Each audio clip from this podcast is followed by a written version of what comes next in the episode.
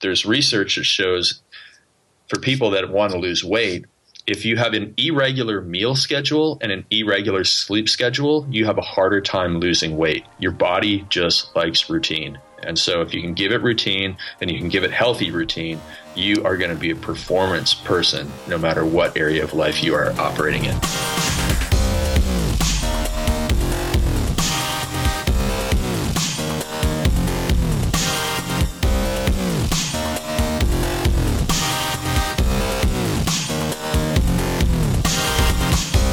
Listening to Inside Acting, a podcast dedicated to demystifying the inner and outer game of success in the entertainment industry. I'm Trevor Algatt. And I'm AJ Meyer. And coming up in episode 248, Trev and I sit down for the second and final part of our chat with productivity and success transformation coach Craig Ballantyne.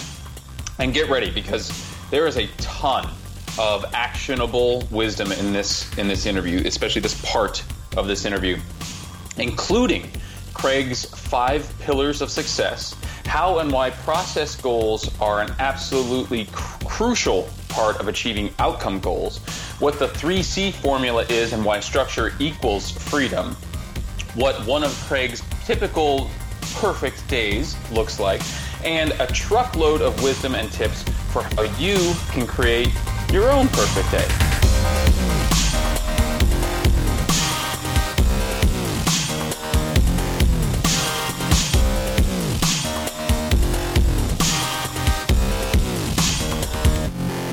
Support for this episode of Inside Acting comes from Rehearsal Pro, the next version of Rehearsal, the essential app for actors. It's now available in the iTunes App Store, so you can get it right now. There's no more waiting in case you got confused at some point along the way. If you want to learn your lines, if you want to be off book for your auditions, if you want to explore your character, make stronger choices, go into the room like a freaking rock star and just kill it, open up, show them who you are, just nail it because you're so freaking confident with the text. Go to rehearsal.pro slash IAP right now to learn all about the great new features in this newest version of Rehearsal. You can download it right now. It's a groundbreaking app. It's designed by actors for actors and it is essential. That's rehearsal.pro slash IAP.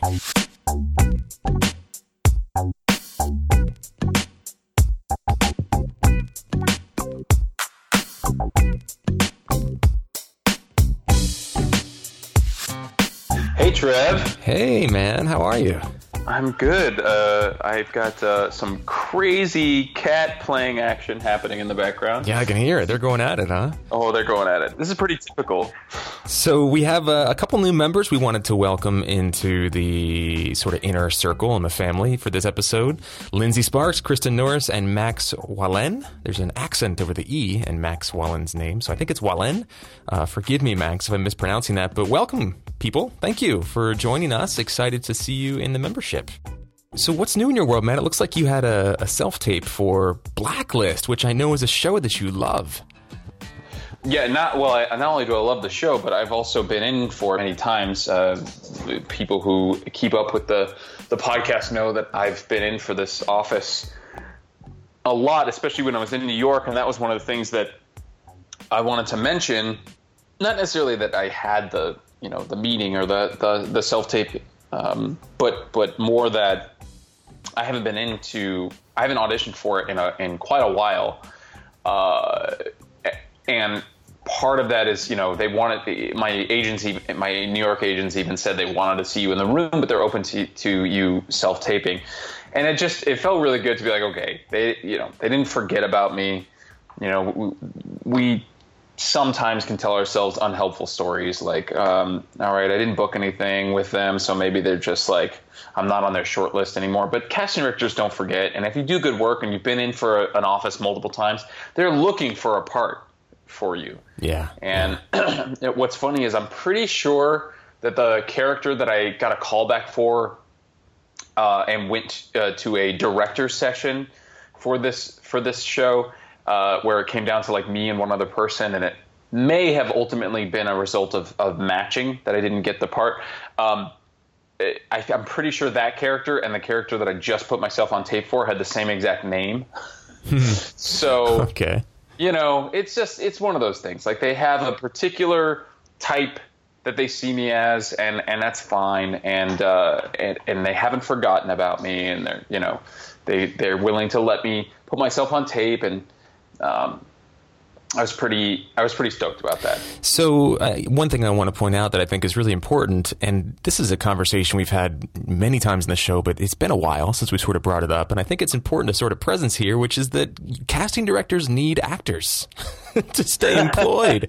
that's that's the whole gig, right? To find good actors, and I think a lot of times we tend to forget that as actors, and we tend to think that you know that somehow they're the enemy. But if you show up and you make a good impression, they're like, "Oh, thank God, I found a good one. I'm going to put him in my short stack and make sure that I find something for him because he makes me look good."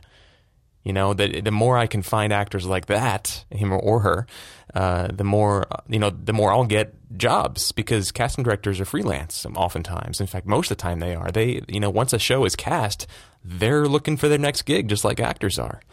Yeah, yeah. I didn't get a chance to tell uh, a particular story that happened on on the Paramount lot when I was shooting my final day on NCIS. Um, but man, the cats are going crazy back there. Sorry, guys.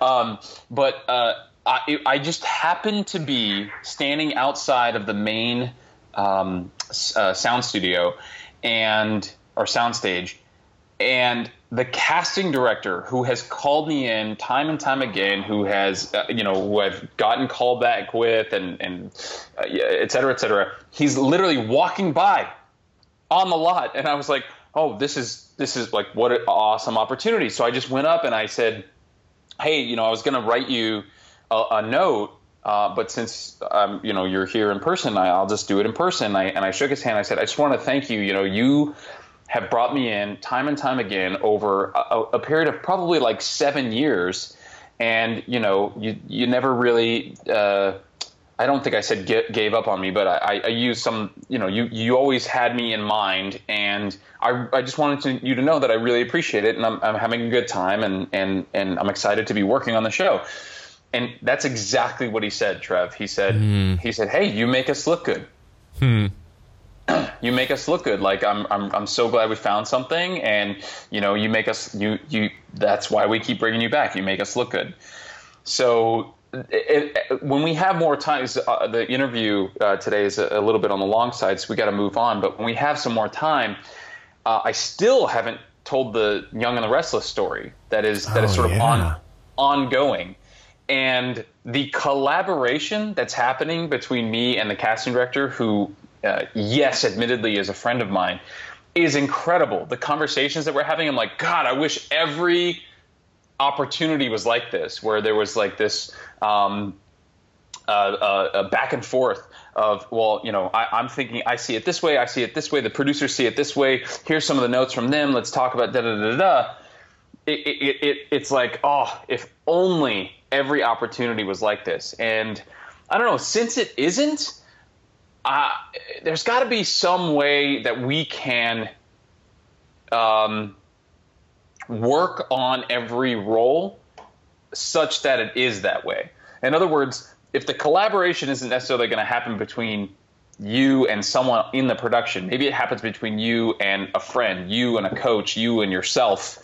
You know, where you're where you're sort of tossing around ideas, and then you feel I don't know more confident going into the room, and that's that goes back to why we started calling them meetings, right? It's like these are my ideas for this role, and then just be open to whatever happens in the room or whatever ideas that they have. Yeah, yeah. um, I'm really excited to tell that story at some point when we have some more time, but and that's that's a game changing mindset too. To just see these meetings as collabor- creative collaborations, seeing if there's potential for creative collaboration, and that's really all it is. It's not about being good or bad. It's about is what I'm bringing to the role does that mesh with what your sort of vision is for it and and if not can we make adjustments to make it work and if we can't then whatever you know it wasn't my role to begin with then yeah uh, it's such that's such a, a powerful game changer man yeah, and and and like I said, this this this particular collaboration is it's it's just it's an ongoing story. Put it that way. So it's so no one's missing out on anything because it's it's still happening. This episode of Inside Acting is brought to you by VO2GoGo.com, the award winning voiceover training system and winner of Backstage's Reader's Choice Award for Best VO Training four years in a row. Visit VO, that's in as in voiceover, VO2GoGo.com slash start for a free getting started in voiceover online class that'll help you add voiceover to your acting portfolio. That's VO, the number two, gogo.com slash start. Okay, now we've got a question from Jess that we got uh, a while ago. This has been in the queue for a while, uh, and it's um, I don't know. It could bring up some interesting stuff. So I'm just going to read what she's written to us here. She says, "I'm a 21 year old from Alaska who five months ago." At the time of this writing, packed up my little car with all my belongings that would fit and drove to California to transfer to a performing arts school in LA where I had been given their top scholarship. That's pretty awesome. Uh, I started getting cold feet about the school, though. And the day before the semester started, I withdrew because I was hearing mainly negative experiences from alumnus that that I'd reached out to. So then I found myself in Los Angeles with my four year plan to educate myself in the field of performing arts just gone. Okay, so that's kind of a pickle That's intense. to be in. Yeah. Yeah. So then she says, uh, so for the past three months, I've been taking classes at a couple of great studios in town. Uh, I'm in the advanced cold reading class at one studio, and I'm in the beginning class uh, at another technique studio. And the technique studio has three tiers: uh, beginning, advanced, and masters. That's pretty common for a lot of these technique studios. And she says, uh, I've been really appreciating both of the classes. Acting lessons in Alaska are, are really sort of slim to none, and therefore uh, I have no previous experience with any acting techniques. So she's learning a lot. But here's the crux of her question. She asks, Should I put in the months or year or years that it takes to get into the master's class at this technique studio? Or should I be putting a little time in here and there, trying out other techniques at other studios?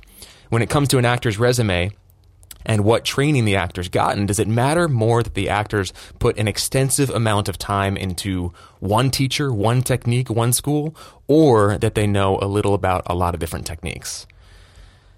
So, great question, Jess. Thank you so much for this. Uh, it really boils down to do I stick with one track of training for now, or do I diversify my training because it may look better on the resume? I may meet more people. I may, um, you know, get access to different types of ideologies uh, faster. So, uh, yeah, a couple things. First of all, Jess, the the fact that you're even asking this question, first and foremost, is it says a lot. It says a lot about you, the, how seriously you're you're taking your your career, the the the, the technique, the, the, technique, the the craft of it. You, you are doing something that a lot of actors don't do, which is that you are showing up here and knowing that you don't have training and you and you deserve and uh, I don't know what the word is need to get better.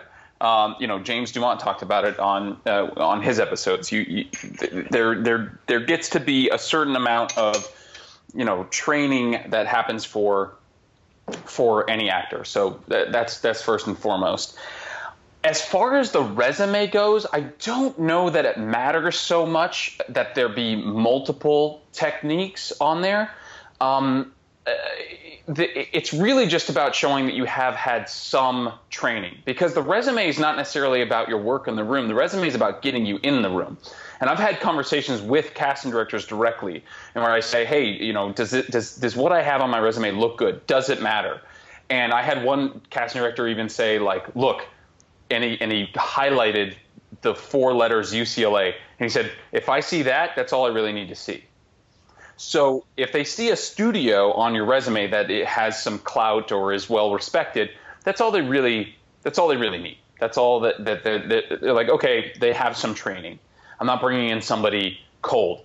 And and if they don't know who you are, chances are they're going to bring you in for a pre-read anyway. And this is why the training is important. And so you do a good job in the room.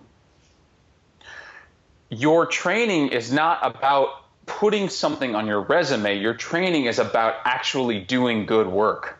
So if you feel like the the class or the, the, the technique studio that you're at right now is actually supporting you in doing said good work, then stick it out, get better, move up in the ranks, so to speak. Unless, of course, it seems like they're just scamming you out of more and more money, which is a whole other conversation. But um, if it if it's working for you and you feel like you're making progress, and you feel it, and you have other opinions other than the instructor's opinions that that is actually the case, then stick with it.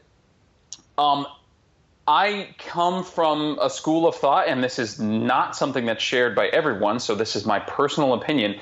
I come from a school of thought where the more tools in your tool belt, the more ingredients you can put in the stew, so to speak, the better.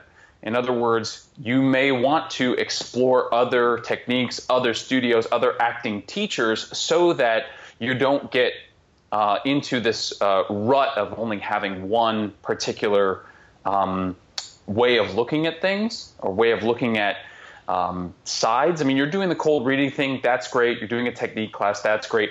But maybe, you know, the other thing that you throw in there is um, some script analysis or something. I'm trying to think of the things that you get from from going to a from a university training like like Trevor or myself had. There's going to be there's going to be um, you know uh, classes where you where you're breaking down like dramatic structure and and and peeling apart you know a play uh, based on not necessarily the the acting but the storytelling which is important and and and something that it doesn't always get touched upon in these in these technique classes technique classes. Um, so I, I, yeah I would say you're let yourself off the hook a little bit Jess because uh, just based on my experience of the email, you sound uh, a little anxious, which I, I, think is more coming from the fact that you had this plan and it sort of shifted on you, right? Who moved my cheese? Uh, if you've ever read that book, um, if you haven't, I would I would recommend it.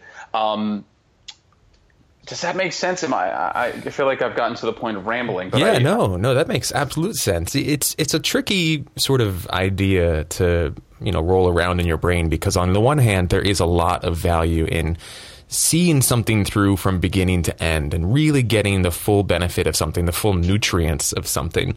Mm, I think it's nutrients. been I think it's been said that uh, you know the last the, the that 80 you know the whole 80-20 principle the Pareto principle that 80% of your results come from 20% of your actions I've heard it talked about in the context of 80% of your results coming in the last 20% of time invested so if you look at it that way, let's say you take a class for a year, a year long curriculum, a year long sort of study path, uh, the last, you know, two or three months where you're going to get the bulk of the value.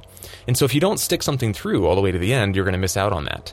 So that's one way to think about it. On the other hand, you know, you may be locking yourself into an ideology or a specific tool set that isn't necessarily going to be the best tool set to serve you, and you won't know unless you go out there and expose yourself to other things. So I think it's really a gut, it's a judgment thing, it's a gut level thing. And uh, the one thing I would also sort of, you know, drop in here is that it depends a lot on your goals too. My experience has been that casting directors, like you said, AJ, don't really unless they're commercial casting directors, they don't really care what training is on your resume.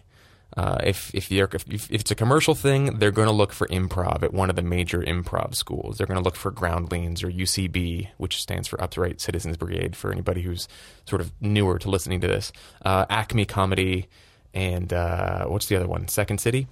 Mm-hmm. One of those big four, and there's a few others, but those are like the big four that they they look for. There's a fifth one too that I'm forgetting at the moment uh, IO. Thank you, IO. Yeah. yeah. Um, so so th- that's a big one if, if commercials are your your main sort of goal your main um, focus at the moment. But if they're not although i do think improv training is extremely valuable it's hard to be a great improv actor and a bad regular actor. It just it doesn't work. You have to if you're a great improv actor you're a great all-around actor in my experience. So I, I would definitely um, take a look at that at some point, Jess. Uh, but as far as sticking with something, you know, stick with it only if you feel it's really serving you.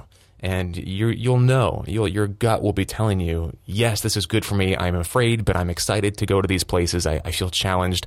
Or it can be something that feels toxic or boring or uh, you know f- you're afraid in, in not a good way or you don't feel challenged. It, you feel it out you know? And once you find something you like stick with it but know that uh, any one like I know that the goal is to diversify your tool set as much as possible Mm. So I, I, I, hope that's not like a non-answer. but we, we, sort of said yes. she yeah. asked a, she asked a non-yes or no question, and we were like, uh huh. Yeah, exactly. But you know, it, it is one of those things you have to kind of feel out. And and Jess, you have time on your side. You're 21 years old. I mean, you're and you're just starting. And this is your mindset at 21 years old. I see very good things in your future. Right. It, it says yes. a lot of, that, that you're asking these questions and coming from this place at such a young age. So so keep at it. You know, keep you know adjusting, moving forward, adjusting, moving forward, taking action, adjusting, and uh, keep us posted on your success and let us know um, what other questions you have. We would love to support you in, in you know building up your career, leveling up. That was such a more succinct way of saying what I said. Thank you so much, Trevor. it's like, yes, that. That's what I was trying to say before when I was Ramble City. All right. Well, we uh, get to jump into our second uh, interview segment with Craig Ballantyne now. Um, anything you wanted to add before we, we jump right in? I mean, this is uh, awesome stuff here. I mean, we teased it at the top of the episode, but there's a lot of good stuff here. So if you're listening and you have the ability to have a pen and paper with you, I definitely recommend that. Anything you would uh, add before we jump in, AJ? No, sir. No, sir. I, I uh, as probably many people noticed in the first part, I was quite uh, quiet during this interview because I was just soaking it all in. So um, enjoy this, guys, and we'll, we'll catch you on the other side.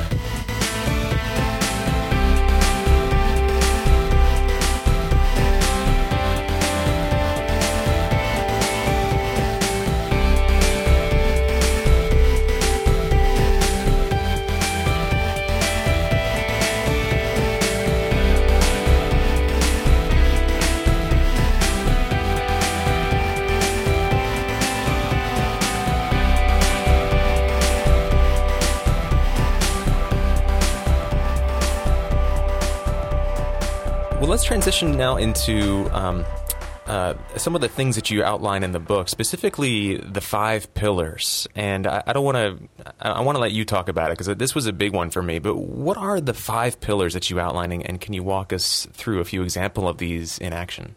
Yeah, for sure. And so I discovered them from my transformation contest. So classic before and after, little essay from each person that enters the before and after transformation. And we have winners. And the winners always had these five things, these five common characteristics. And then years after I discovered them, I realized, hey, I use these same five pillars to overcome my anxiety. And so they go like this they're better planning and preparation to start, then professional accountability, positive social support, a meaningful incentive, and the big deadline. And so for my personal change and the anxiety, well, better planning preparation. Stop staying out late and getting up really early, you know, three or four days a week. Stop drinking, stop uh, excess caffeine intake. And so that was better planning and preparation with my lifestyle. Then I had professional accountability. I was hiring Qigong instructors, yoga instructors, meditation instructors. I had to show up. I had to be accountable to these people that I was hiring, and I had to do the training with them. And then I had positive social support. I had some friends who had gone through stuff that was similar, so I was able to lean on them in tough times and on those days where it was like, "This really sucks." He was able to, I was able to call them up and ask for help. And then meaningful incentive. Well, that one was built in for me because when you have anxiety, you have depression, it's very difficult for anybody else around you to understand. But you know, going through it, you'll do anything to get rid of it. And so that was my meaningful incentive. Whereas with the weight loss people, their meaningful incentive is often around somebody else. So it might be, you know, they want to have more energy for their kids or they want to look better for their spouse or boyfriend or girlfriend. So that is the meaningful incentive because it has to be meaningful in order to keep you going through those tough times. And then finally, the fifth pillar is the big deadline. And for me, I had a big deadline in my business. So I'd hired a business coach at the same time. Um, it just happened to be a pivotal year for me, both business wise and personal wise. And so in July, I had a big product launch and I had the anxiety starting in March and I knew that it was going to be very stressful in my business in July. So I needed to get healthy again. And so I just kept on pushing and pushing to turn over every rock, to try every therapy, to try every type of exercise to help overcome the anxiety. And fortunately, it all worked out.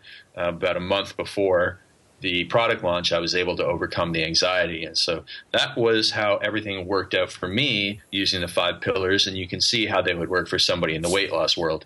You know, you do better planning and preparation of your nutrition, your exercise program, your sleep, your water intake. You just have it all down so you wouldn't have to guess ever. And then you would have professional accountability through a trainer or a nutritionist.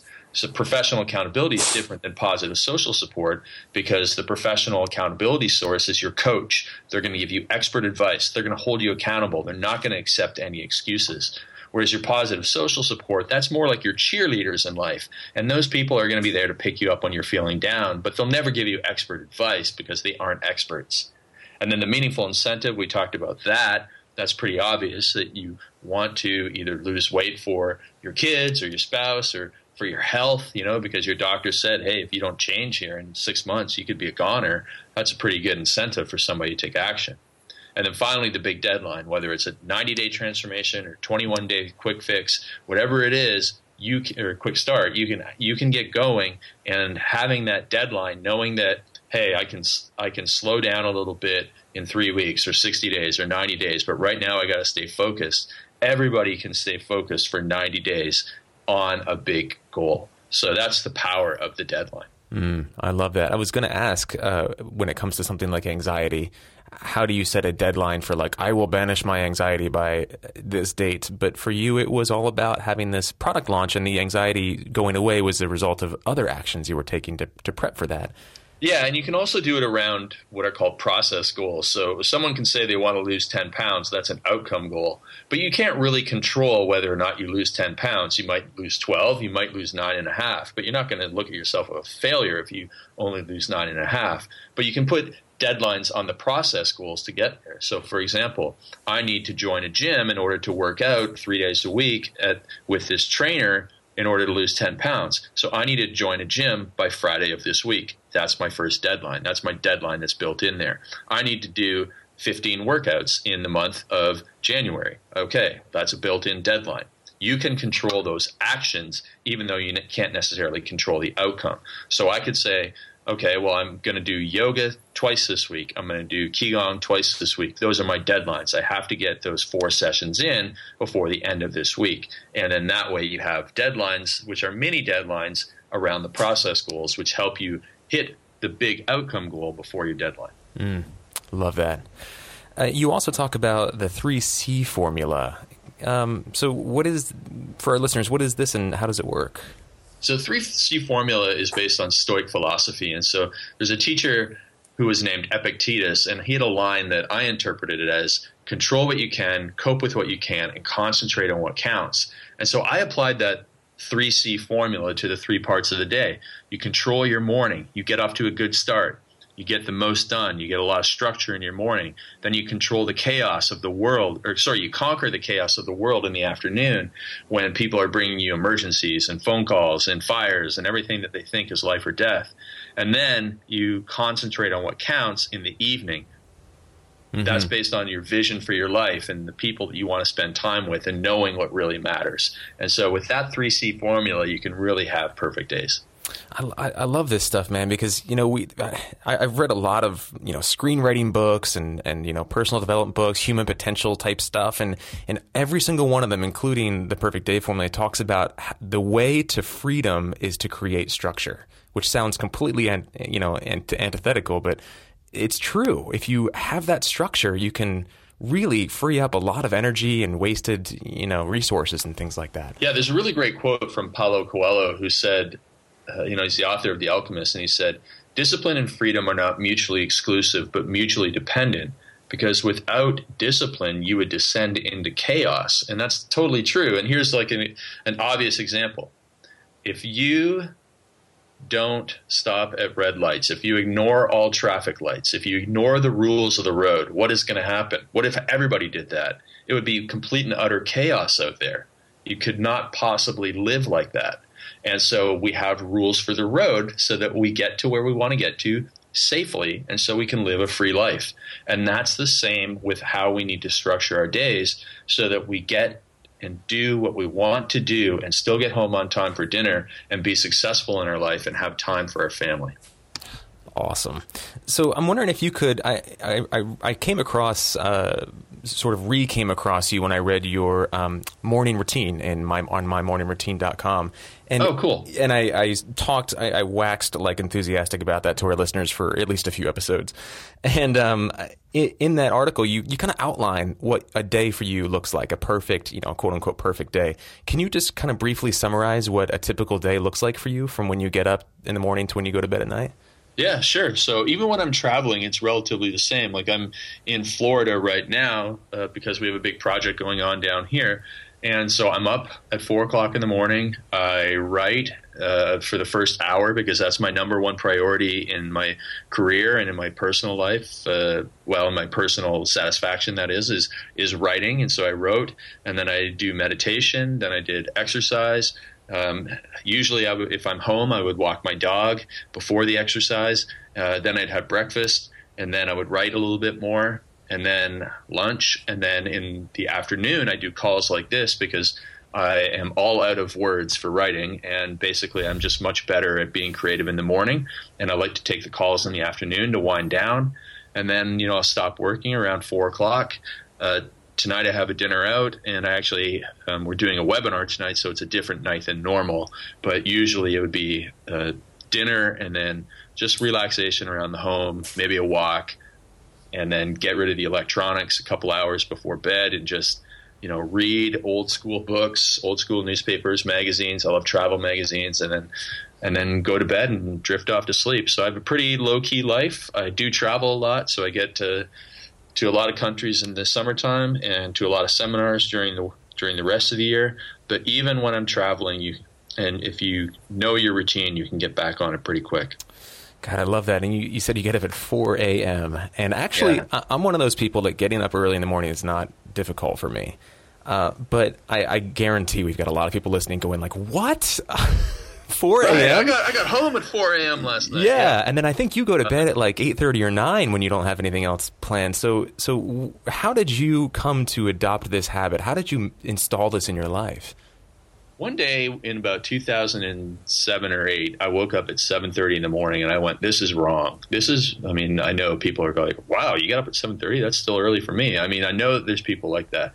But for me, when I got up I just went, no, this is wrong. I feel like I'm already behind. And so I like to do, I like to get everything done in the morning. I like to somehow get all my work done, exercise, read the paper, have a, a nice breakfast, you know, walk the dog. I mean, how can you get all that done before noon if you're not up early? Um, and so I'm just naturally a, a morning person and I find it very spiritual in the morning. So you know, people that do yoga at six in the morning, they're they're saying, "I hear you. I know exactly how you feel." Um, I love to be up and writing when nobody else is writing. I actually have this crazy theory that Saturday mornings are the best days to work because nobody else is working and they're not stealing your mental energy. So I think that is mm. about as crazy of a theory as you'll ever hear from me. but I have written some of my best stuff on Saturday mornings, and I just love it because you I think what really matters is you know that the emails are not going to be coming in and the phone is not going to ring, and so you you have no distractions, and it's just totally you you know there's a different feeling on Saturday morning compared to any other morning of the week, and you can just kind of maybe let loose a little bit more in, in your creativity. So you know for screenwriters and stuff, you know give it a shot. Try writing on a few Saturday mornings rather than being hung over, and I think you'll make a, a little bit more progress in your life. So so that's how it works for me, and and all I did in my opinion, was I shifted my clock. You know, everybody has to go to bed at some time. And so I shifted my bedtime from, you know, 10 30, 11 o'clock or whatever to 8 30. And I don't have a commute. I don't have a, you know, a boss that needs me anywhere. So I'm able to do that. Now, obviously, it's a little bit different for some other people, but, you know, some people work overnight. Some people are shift workers.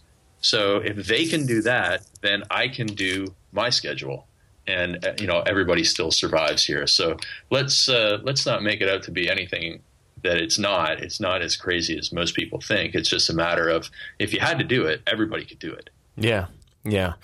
You know, since reading the Perfect Day Formula, I've committed to getting up at the same time every single day. And uh, for me right now, that's 6 a.m. And there are times where I don't get to bed till like, you know, midnight or 1230. And uh, I found that getting up at the same time, even if I only slept for five and a half hours and just sort of plan a nap if I can later in the day, that that's the secret. Just getting up at the same time every day. I naturally get tired around 9:30 or so and it's it's life-changing stuff. It's so simple and I rejected it for 7 years, but when I finally did it, I was, you know, usually before that, I was dragging my butt on Monday and Tuesday and sometimes even Wednesday morning.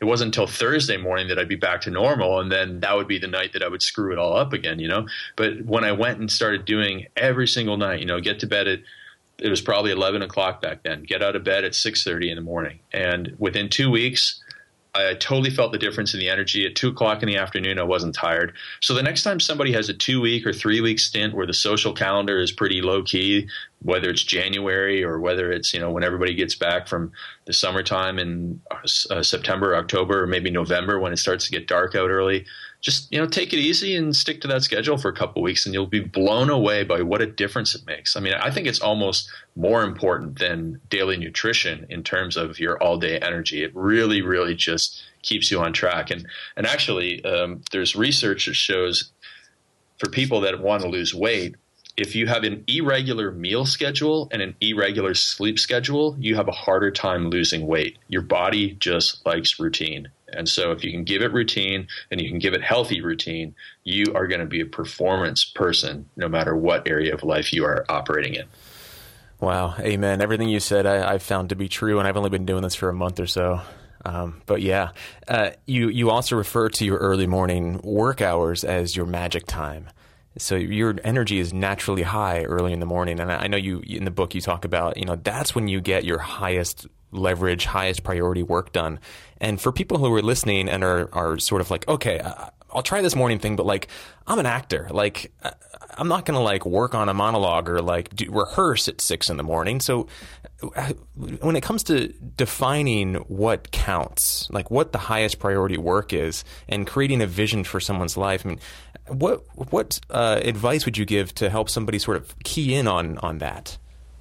Well, I have a little tool. If you go to craigballantyne.com forward slash free gift, there's a little tool called a time journal there. I mean, it's very simple. I mean, anybody could use a piece of paper, but what essentially what you do is we've broken up the day into 20 minute sections. And so you just write down every 20 minutes what you're doing. You know, right now I'm working on a monologue. Right now I'm working on a screenplay. Right now I'm screwing around on Facebook. Right now I'm screwing around on, you know, whatever, LinkedIn or something. Right now, you know, for the next three time slots, I'm eating dinner and I'm sleeping from this. And you just go through and you figure out through objectively looking at your day when you are productive. And and so I realized I was a morning person back when I was training clients and all my good ideas would come when I was training my first client at six in the morning. And I realized okay I need to get rid of these six o'clock clients if I want to become an online business owner who writes and creates for a living and so when those people you know, left town because their job moved them out of town, or if they needed to change to a different time slot. I didn't fill that time slot, and I slowly was able to cut back so that I didn't start training until nine or ten in the morning. And by then, I was getting an hour or two of really quality work done, and it made a huge difference in my life.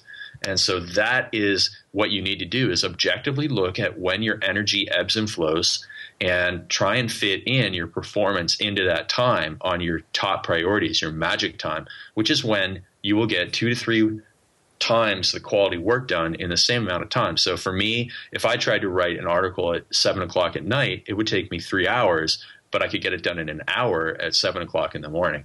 And so once you know that stuff and you know about yourself, it really truly is, as Shakespeare said, know thyself, then you are ahead of the game. And most people just never really do that proactive uh, thinking and objective look at their life. Mm. Do you, do you think it's possible for everybody to become a morning person, or do you think it is kind of programmed into our genetics, as some people? No, like no. I believe I believe that there's 20 percent of people who are chronologically night owls. Now that means that 80 percent of people are not. Uh, so I have a friend, Joel Marion. He works from 10 p.m. till 2 a.m. every night. I mean, it'd be very difficult for him to do the other the other uh, schedule. So there are people that do that. But um, have you ever read the book Daily Rituals by Mason Currey? No, but it's on my list. It's a really great book, and in it, Anne Rice, who wrote Interview with a Vampire and a few other art uh, books like that, she explains how she wrote her first couple overnight. Like, she, you know, she would stay up late. And then when she had kids, she was like, I can't do this. And so she transitioned into writing first thing in the morning. Uh, Neil Strauss, another person who used to be out with Motley Crue all the time and writing his books. And when he was working for, and when he was working for the Rolling Stone, covering that stuff, he did an experiment where he started his day early and he was able to do it. So most people are able to do it and they just don't want to do it but um, you know, eventually, if you want to really succeed in life, you have to operate on what's best for your success plan, and not what the little child inside of you wants to do. So it really is, at the end of the day, it's um, it's up to somebody whether or not they're going to do it. So again, if you go to jail, I'm pretty sure you don't get uh, to you know check off when you want to get out of bed. They make you get out of bed at a certain time every day, and I'm pretty sure that everybody in jail gets up when uh, they're told to right. get up. So, so if you had to do something, you could do it. It's just that you don't want to do it, and you should stop blaming your genetics and just accept that you are unwilling to pay the price. Mm, that's really powerful. Uh, I know we've only Not got popular, but powerful. Yeah, yeah, exactly. I, I know we've only got a, f- a few minutes left here, but I want to ask you. I want to touch on the twelve rules um, yeah. that, that, you've made for yourself because I've kind of co-opted your rules and just changing a few words here and there. I more or less have the same exact thing tacked to my board right in front of me right now, and I look at it every day, and it's been extremely powerful for me, especially when coupled with the vision exercise you talk about in the book. So, can you talk a little bit about how you've used your vision and these rules to create really kind of create yourself so that you could create the life that you've wanted? Yeah, so I think a lot of people have rules in place already. We have, um, you could call it a personal operating system, like a computer, if oh, you want to use that. that analogy. And so everyone does operate by rules. We operate by rules when we drive. We operate by rules with our nutrition program. We operate by by rules about how we uh, deal with people. And so I think there's a few templated rules that everybody should have, which are, you know, one, what time you go to bed and what time you get up. Uh, a good rule for your health could be about the way that you eat or the way that you exercise or how often you meditate or whatever it is. You could have a rule about your health, a rule about the first thing that you do in the morning to move yourself ahead in life. So I always recommend 15 minutes working on your number one problem or opportunity as soon as you get up.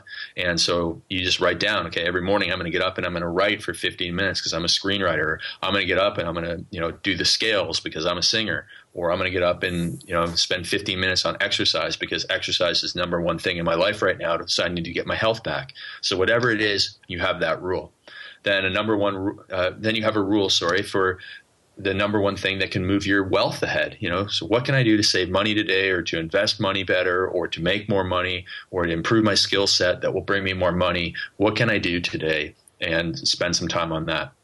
And then another rule would be what not to do. So most people, as I always like to explain, often do a lot of good things, but the one, two, or three bad things that they do derail them and are worse than all of the good things are good combined.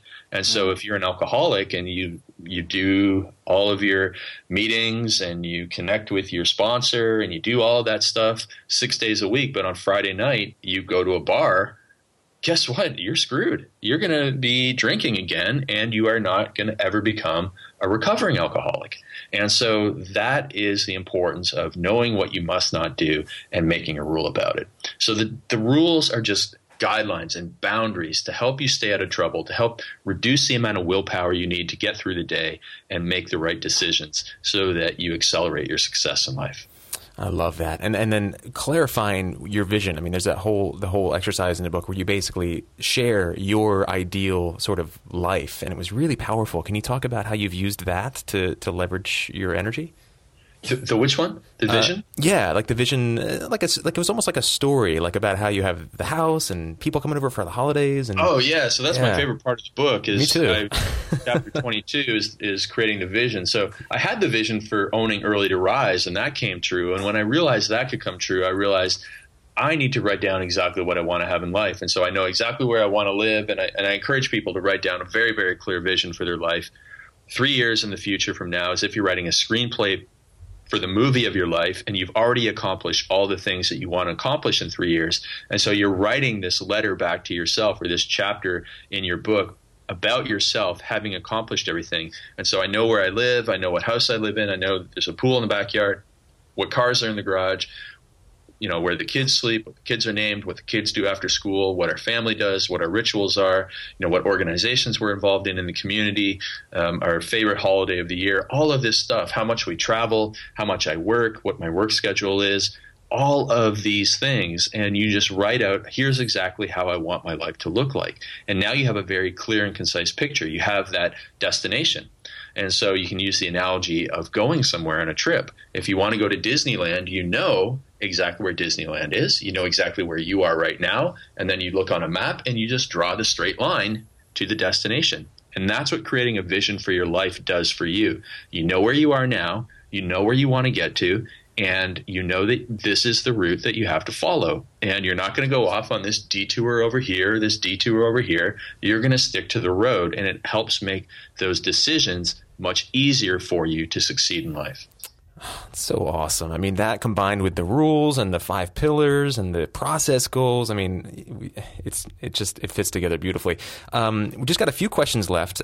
I do want to ask you what um, you've done in the past uh, that sh- that you recognize as like a big mistake. You know, something that sets you back. What would if you could pick one thing to share? What would that that be?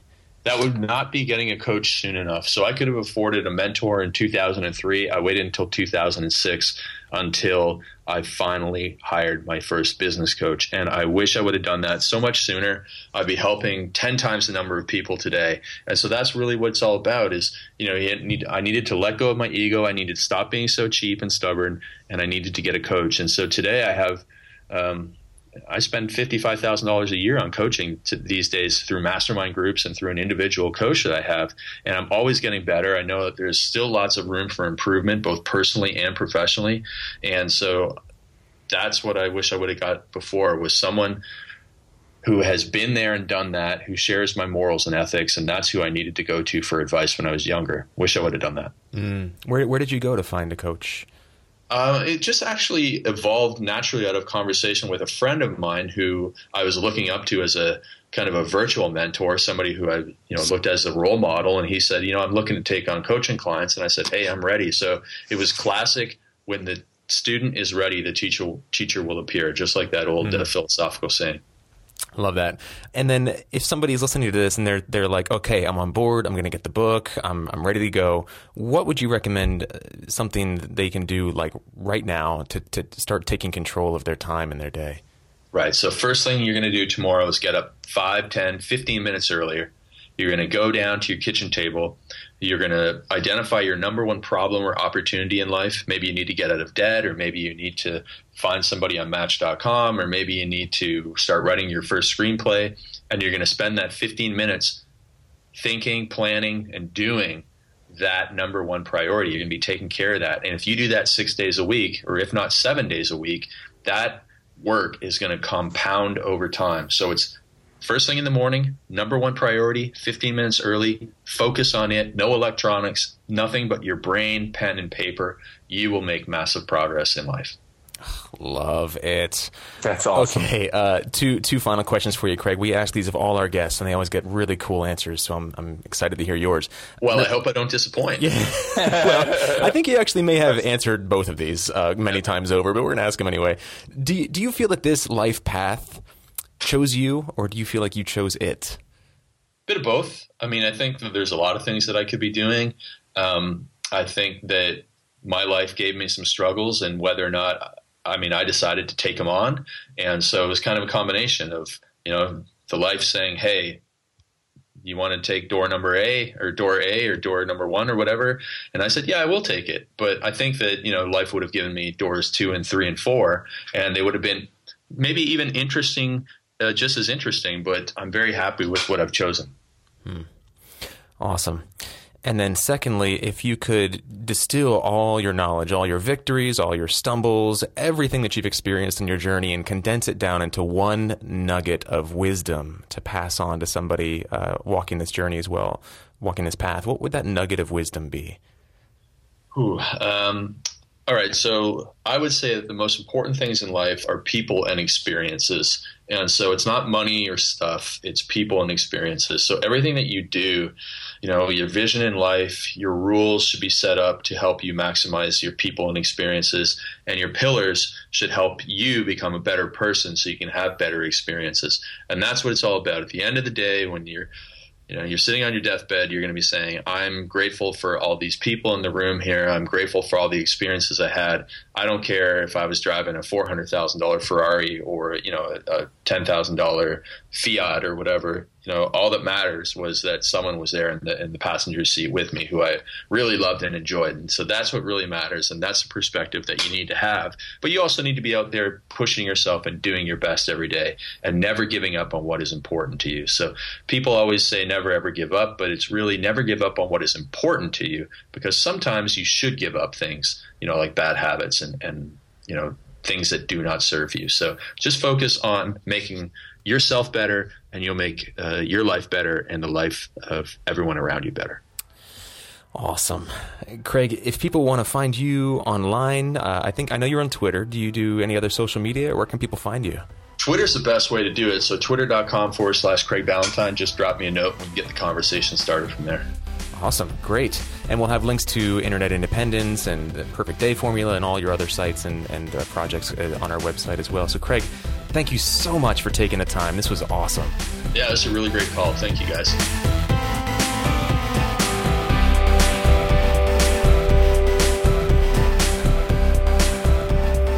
Hey, folks, welcome back from uh, the, the the bidding of adieu to Craig Ballantyne. And and if Craig, if you're listening, thank you so much. So much value in this.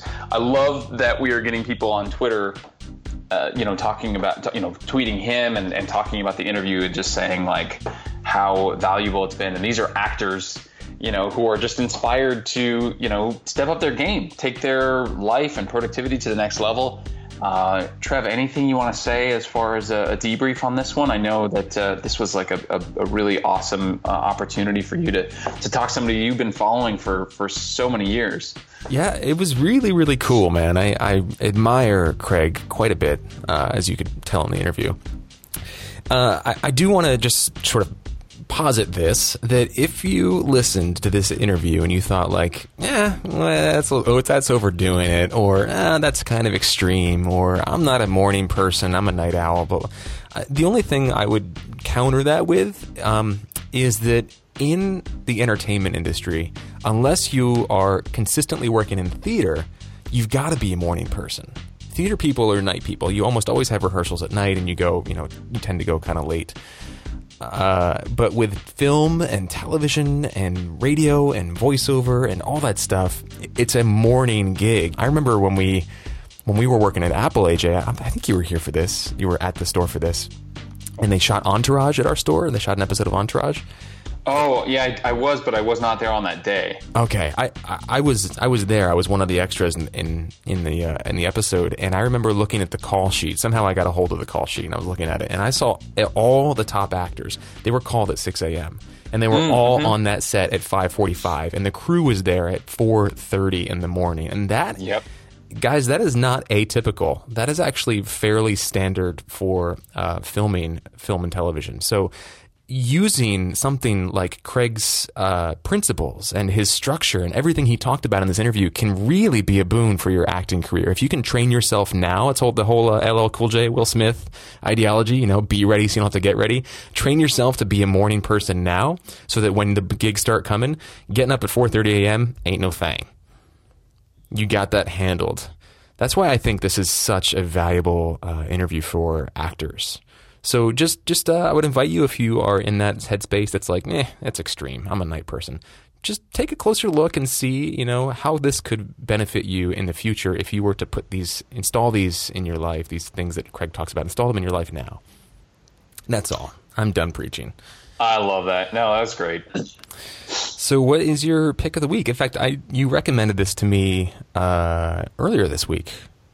Yeah, I, I, haven't talked about it on the pod. Well, I, I, may have mentioned it once, but I I've been recommending it to so many that I just decided to talk about it on the podcast. So, as you know, um, Jasmine and I have had our um, our experience with uh, depression and clinical depression and all the things that go along with it. Anybody who's following the podcast for a long time uh, sort of was with us on that journey, especially when we were in New York. Um, and recently, she listened to an audiobook uh, uh, of a book called A Mind of Your Own by uh, Dr. Kelly Brogan. And I was listening to it with her, right along with her, and it it could potentially be life changing or game changing for anyone who is experiencing any kind of anxiety, depression, or other um, sort of mental unbalance. She, the, the things that she talks about in terms of diet, in terms of chemical um, balance or imbalance in the body, and in terms of the way in which we have decided to deal with it in especially Western society, is I'm telling you, it could be game changing for someone who might be dealing with with these things out there. And um, it's so fascinating to to watch her unpack them and realize just how messed up we have become when it comes to dealing with this kind of dis ease. Mm. Um, and she actually says in the book that she she she shies away from or, or does not like to use the word disease when it comes to depression because so much of it is actually, um, you know, for instance, related to diet. And so calling it a disease, you're, you're immediately saying like it's this thing where you're actually, it's sort of like talking about it as if it was a, a disease as opposed to a symptom.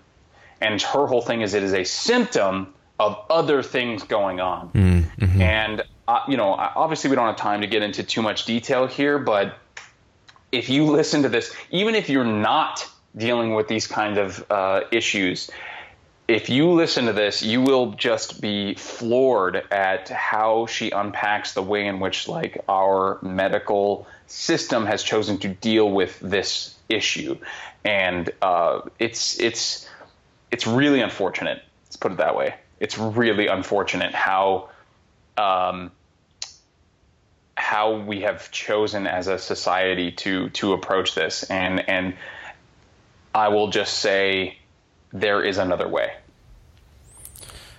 Wow. Okay. So check it out. A Mind of Your Own by Kelly Brogan. Uh, there's a link on on in the show notes to this episode, obviously.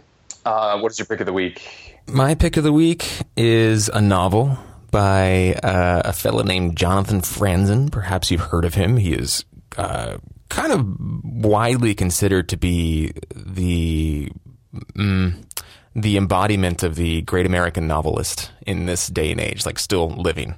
Uh, and he is quite the writer. I've read three of his books now. I read The Corrections, which I think was nominated for a bunch of awards. Uh, I read a book called Freedom, which might be one of my favorite novels of all time that he wrote. And then I just finished reading Purity, which is his most recent novel. And that's my pick of the week, by the way, Purity. And it, man, he he is a masterful writer, and I found his I find his writing a little bit tough to get used to. At least I did at first because his he doesn't structure novels the, the in the typical way instead of you know following one character for one chapter and then you know moving to another character for another chapter and then moving back to character A and then on to maybe a subplot and then back to character B and then back to character A he doesn't do that. He has like maybe 6 or 7 chapters that are about 150 pages apiece and they focus on one character the entire time. Lots of backstory lots of flashbacks lots of you know inner dialogue stuff but goddamn, if you don't fall in love with these people, they are so damaged and flawed and hilarious and um, innocent and guilty, and it, it's it's it's just a wonderful, wonderfully rich character study. And you know, Larry Moss talks about it in his book, Intent to Live. Intent to Live. Thank you. Yeah. So he talks about, you know, one of the things he recommends for all actors to do is to read fiction because it, it just flexes the imagination muscle and in many cases the empathy muscle. And, and this book, I think would be a great book for actors to read because again, great character study. His, his characters, you just want to like sink your fingers into the, into the goo of them and just like play around. They're so rich and detailed. And, uh, and the book itself was, was a real joy. I, I just, I found it really engrossing. So, it's a long book. It's like, you know, 600 pages and the print is very small. but uh, I really recommend it if you're looking for are some there, good are there sort pictures, Trevor? There are no pictures. Then I'm out. Uh, but if you're looking for some good, like late summer, early fall reading, this is a, a fantastic book uh, that I couldn't recommend more highly, except for his other book, Freedom, which I actually enjoyed even more than this one. So, Freedom or Purity, I'll make it a double pick of the week by Jonathan Franzen. So, that is A Mind of Your Own by Kelly Brogan. Uh, AJ and Jasmine listened to the audiobook version, and they say it's excellent. Purity and Freedom, those are two separate books. Purity, Freedom, one, two, by Jonathan Franzen. So check it out. That about does it for episode 248. Anything else you wanted to drop in before we boogie? Let's boogie. All right. Today's episode of Inside Acting was produced and co-hosted by me, Trevor Algatt, and AJ Meyer. Jen Levin is our production coordinator. Gadali Gubarek is our marketing and web director. Deborah Smith is our community manager. Timothy Patrick Waterman is our director of public relations. Trevor Algatt edited and mixed today's episode and composed our theme and interview music, and Fern Lim designed our logo. You can sign up for our weekly email dispatch and listen to all of our episodes at our website, insideacting.net. You can also, of course, find us on Twitter, Instagram, YouTube, Facebook, SoundCloud, Stitcher, and iTunes, and that list just keeps on growing. I love it. If you do nothing else, a favorable review on, say, iTunes goes a long, long way. It's kind of like tipping us in a way, putting a little tip in our, our tip jar because it helps other people discover the show as well. Big thank you to our sponsors, Rehearsal Pro and VioToGoGo.com, and a big thanks to you guys, our listeners. If you love the show and you want to maximize its value in your life and career and support it continuing to happen, sign up as a member and get cool perks. You get access to our private member community, you get invites to exclusive member meetups, you get fun freebies, special bonus content, and a whole lot more. That's $7 a month. Uh, just visit InsideActing.net, click on the membership tab to get started with that. If that is not your thing, but you still want to support the show, uh, you can do so on a one time, no strings attached, tax deductible basis if you'd like. Just visit insideacting.net slash contribute. And if you're confused about how much to, to support us with, of course, you can choose, but I don't know, maybe a dollar per episode. Maybe that's fair. Yeah. I like Just that. Uh, yeah, don't be confused. Just make it a big number. Uh, that's it for episode 248 of Inside Acting. Thank you so much for listening. We'll see you next week, and in the meantime, unplug.